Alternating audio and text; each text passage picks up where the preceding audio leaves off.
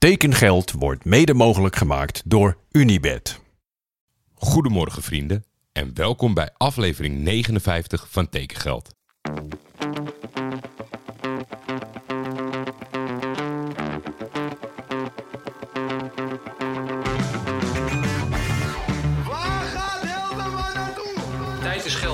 Veel geld in voetbal is bijna een garantie voor succes. Hallo Paul, this is Hans Nijland. I would like to invite you here in Groningen. In de zomer gaat Van der Beek naar Gaat Van Madrid. de Beek gewoon naar Real Madrid. Manchester United hoeft niet meer te bellen. Die hoeven niet te bellen. Nee, nee.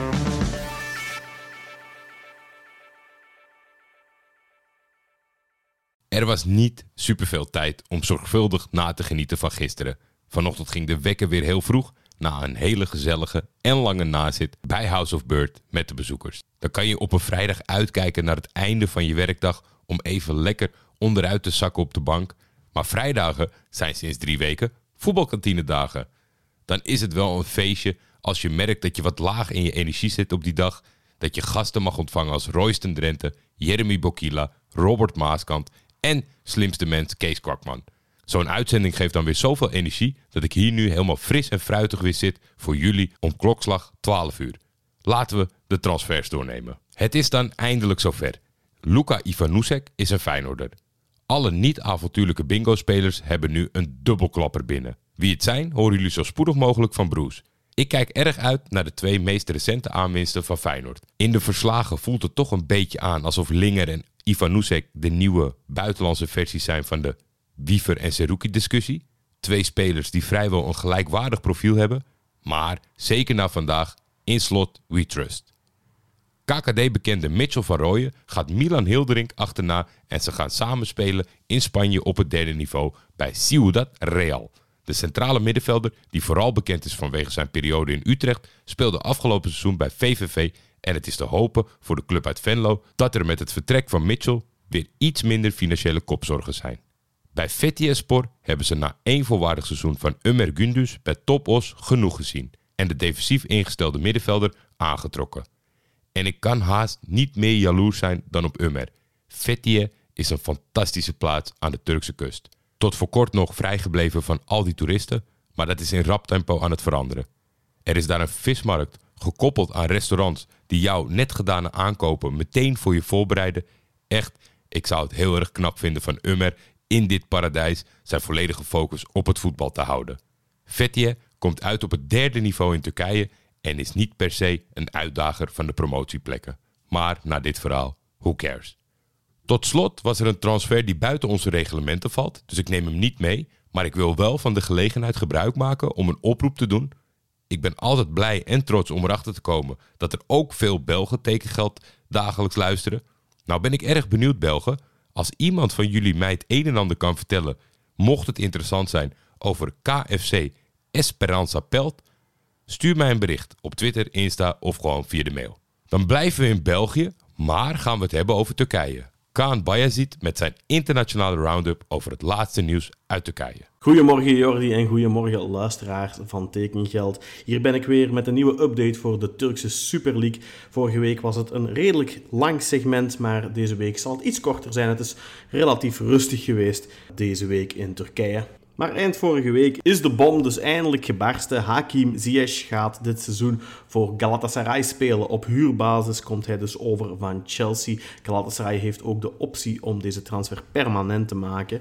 Volgens de officiële verklaring van Galatasaray gaan ze 3,5 miljoen euro betalen voor dit seizoen. En als de deal permanent zou worden, dan zouden ze 2,8 miljoen euro eh, gaan betalen de komende twee seizoenen.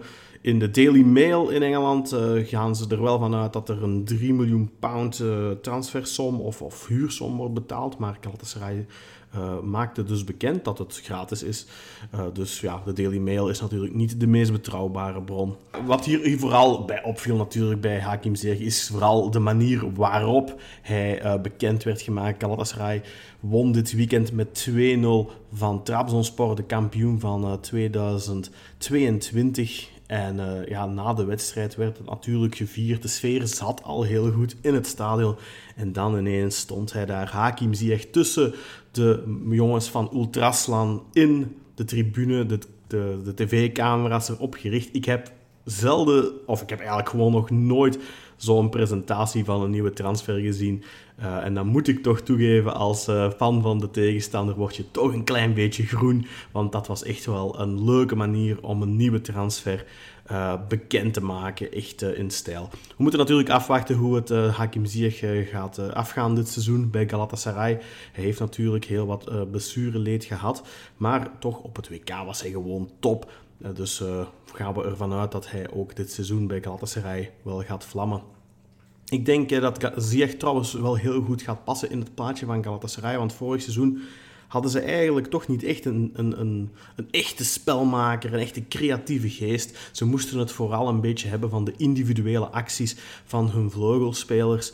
Uh, Kerem Yunus Akun en, en Milo Trasichka. En dan natuurlijk hadden zij een, een goed middenveld met Torreira en, en Sergio Oliveira en zo. Maar een echte creatieve geest hadden ze toch niet. Dus volgens mij gaat Ziyech wel heel goed in dat plaatje passen. En zal hij uh, Mauro Icardi uh, nog heel wat doelpuntjes opleveren. Een andere hele grote transfer deze week in de Turkse Super League is die van Kroatisch international Dominik Livakovic. Die herinnert u zich ongetwijfeld nog, want hij had een geweldig WK gespeeld in Qatar. Voor mij is het gewoon een mysterie dat hij niet is opgepikt door een Europese topclub. Uh, maar ik denk toch dat dat een beetje meespeelt, dat dat uh, WK in, uh, in november is geweest. Als het in, in de zomer is, ja, dan heb je toch die hype mee direct als die transferperiode begint. En ja, ik denk dat je dan toch wel heel vaak transfers ziet die je anders misschien niet zou zien. En misschien dat uh, daardoor die interesse in Livakovic in Europa wel een beetje gekoeld is geweest. Hoewel je zou toch denken dat een club als Inter Milaan bijvoorbeeld, waarbij Handanovic ermee gestopt is en dan Onana naar Manchester United is gegaan en die connectie tussen Italië en Kroatië, zou je toch denken dat een Inter Milaan bijvoorbeeld voor een Livakovic zou gaan. Maar nee, hij gaat naar Fenerbahce en uh, hun eigen doelman Altay Bayindir, die zou op weg zijn naar Manchester United. Dat is nog niet officieel, maar daar zouden ze dan ook nog eens 6 miljoen euro voor vervangen. Plus Man United, die dan ook nog eens de opleidingsvergoeding gaat betalen. Dat geld zou dan wel naar Ankara Guju gaan. Dat zou nog eens over een extra miljoen euro gaan. Maar ja, als je dan Livakovic kan halen bij, uh, bij Dynamo Zagreb voor minder dan 10 miljoen euro en je verkoopt vervolgens uh, de doelman waar je eigenlijk toch niet zo blij mee bent voor 6 miljoen euro, dan heb je volgens mij toch wel gouden zaken gedaan.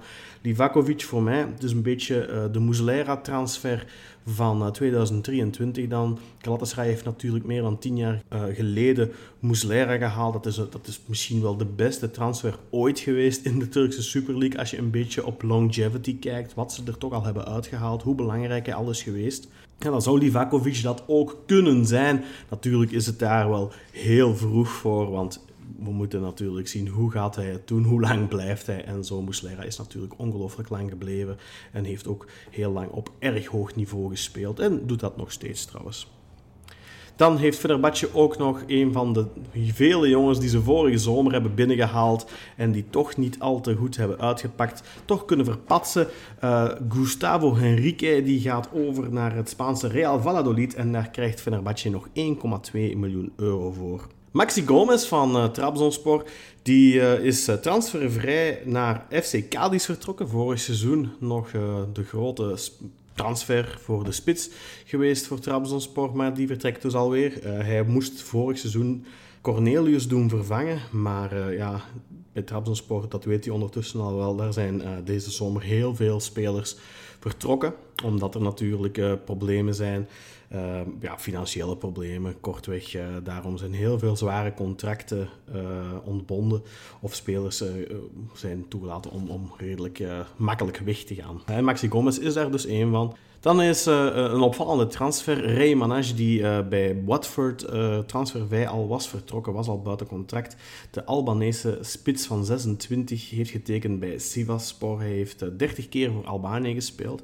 En heeft daarin zes uh, keer gescoord. In een uh, vorig leven zat hij zelfs nog bij Barcelona. Hij is nog maar 26. Uh, we zullen eens kijken hoe Ray Manage het er vanaf brengt in Turkije. En Fatih Karagümrük die beginnen toch meer en meer te lijken op een laagvlieger in de Italiaanse Serie A. Want Stefano Sturaro komt over van Genoa. De 30-jarige Italiaanse centrale middenvelder heeft meer dan 150 keer gespeeld in de Serie A. En ook vier keer voor eh, de Italiaanse nationale ploeg. In de Serie A heeft hij 6 doelpunten en 8 assists gegeven in die 155 wedstrijden, om precies te zijn. Hij speelde natuurlijk voordat hij naar Genoa ging ook nog voor Juventus en ging voor 15 miljoen euro zelfs van Juventus naar Genoa. Maar nu op 30-jarige leeftijd gaat hij dus misschien uitbollen in Turkije. En uh, ja, dat blijft toch, uh, toch opmerkelijk hoeveel Italianen er uh, dit, deze zomer alweer naar uh, Karagumruk zijn gekomen. Maar ook vorig seizoen natuurlijk hadden ze al Fabio Borini en Andrea Pirlo was er trainer. En ga zo maar door. Dus die connectie tussen Italië en Fatih Karagumruk blijft dus bestaan. Dan nog een uh, op, opvallende transfer. De Roemeen Olimpio Moruzan van Galatasaray gaat naar Ankara Gücü. Ankara Gücü betaalt daarvoor maar liefst 3 miljoen euro, wat voor uh, de club een record is. Hiervoor uh, hadden zij tot maximaal 2,2 miljoen euro betaald. En dat was uh, meer dan 10 jaar geleden ondertussen. Uh, maar Morota natuurlijk, ik geloof dat Galatasaray bijna 10 miljoen euro voor hem had betaald enkele jaren geleden. Het is een hele goede voetballer. Okamburuk was er fan van. Uh, maar natuurlijk met alle aanvallende weelde dat Galatasaray heeft, waren de speelkansen beperkt voor Morozan deze zomer. Dus hebben ze ervoor gekozen om hem te verkopen. Galatasaray heeft wel een buyback clause in het contract inbegrepen. Dus als ze zouden willen, zouden ze hem kunnen terugkopen voor 3 miljoen euro. En ze verdienen ook nog eens 50% op een toekomstige transfer. Dus Ankara Gücü, uh, die betalen redelijk veel centen. En of dat ze dat geld ooit gaan terugzien, want ja, dan moeten ze toch al Morozan voor minimaal 3 miljoen, uh, 6 miljoen euro betalen om die 3 miljoen er terug uit te halen. Dus ik, ik vind het wel een beetje uh, een interessante transfer om uh, te zeggen. Dat is het dan voor deze week. We naderen natuurlijk het einde van de transferwindow in de Europese topcompetities. Maar in Turkije blijft die window altijd iets langer open, zodat de Turkse clubs misschien een beetje voordeliger toch nog een topper kunnen binnenhalen als die window al dicht is in de andere landen. Het is toch al vaak een voordeel gebleken voor de Turkse topclubs, hoewel ik denk dat Galatasaray en Fenerbahce toch redelijk hun huiswerk op orde hebben deze zomer. Volgende week ben ik er weer met meer nieuws over de Turkse Super League. Dankjewel Wirkaan. Ik hoop stiekem dat je volgende week weer volgepakt zit met Galatasaray nieuws. Dan zijn we alweer aangekomen bij de tekengeld transfer bingo. Deelnemers, alsjeblieft geen boze reacties, geen kwade berichten naar de jongen. Ik had nu ook Bruce Stol willen aankondigen. Maar hij is op voetbalkamp met zijn team. En deze zomer heeft hij al meermaals laten blijken dat zijn prioriteiten anders zijn geworden dan toen ik deze lieve, talentvolle jongen ooit mocht ontmoeten. Maar ik heb een groot hart, net als velen van jullie, dus morgen of overmorgen horen jullie hem vast. Komt goed. Er moet toch ook nu zo langzamerhand wel een volle bingo kaart aan zitten te komen? De optie van vandaag is niemand minder dan Davy Klaassen. Er komen wat geruchten op gang over een potentieel vertrek. Zien jullie Davy nog een keer vertrekken uit Amsterdam? Ik ben benieuwd. Tekengeld is een Schietvogeltje Media Original en wordt dit seizoen in samenwerking met FC Afkikken gemaakt. De intro's van Jacco den Hertog. Voor commerciële vragen kun je altijd mailen naar schietvogeltjemedia.gmail.com of contact opnemen met FC Afkikken.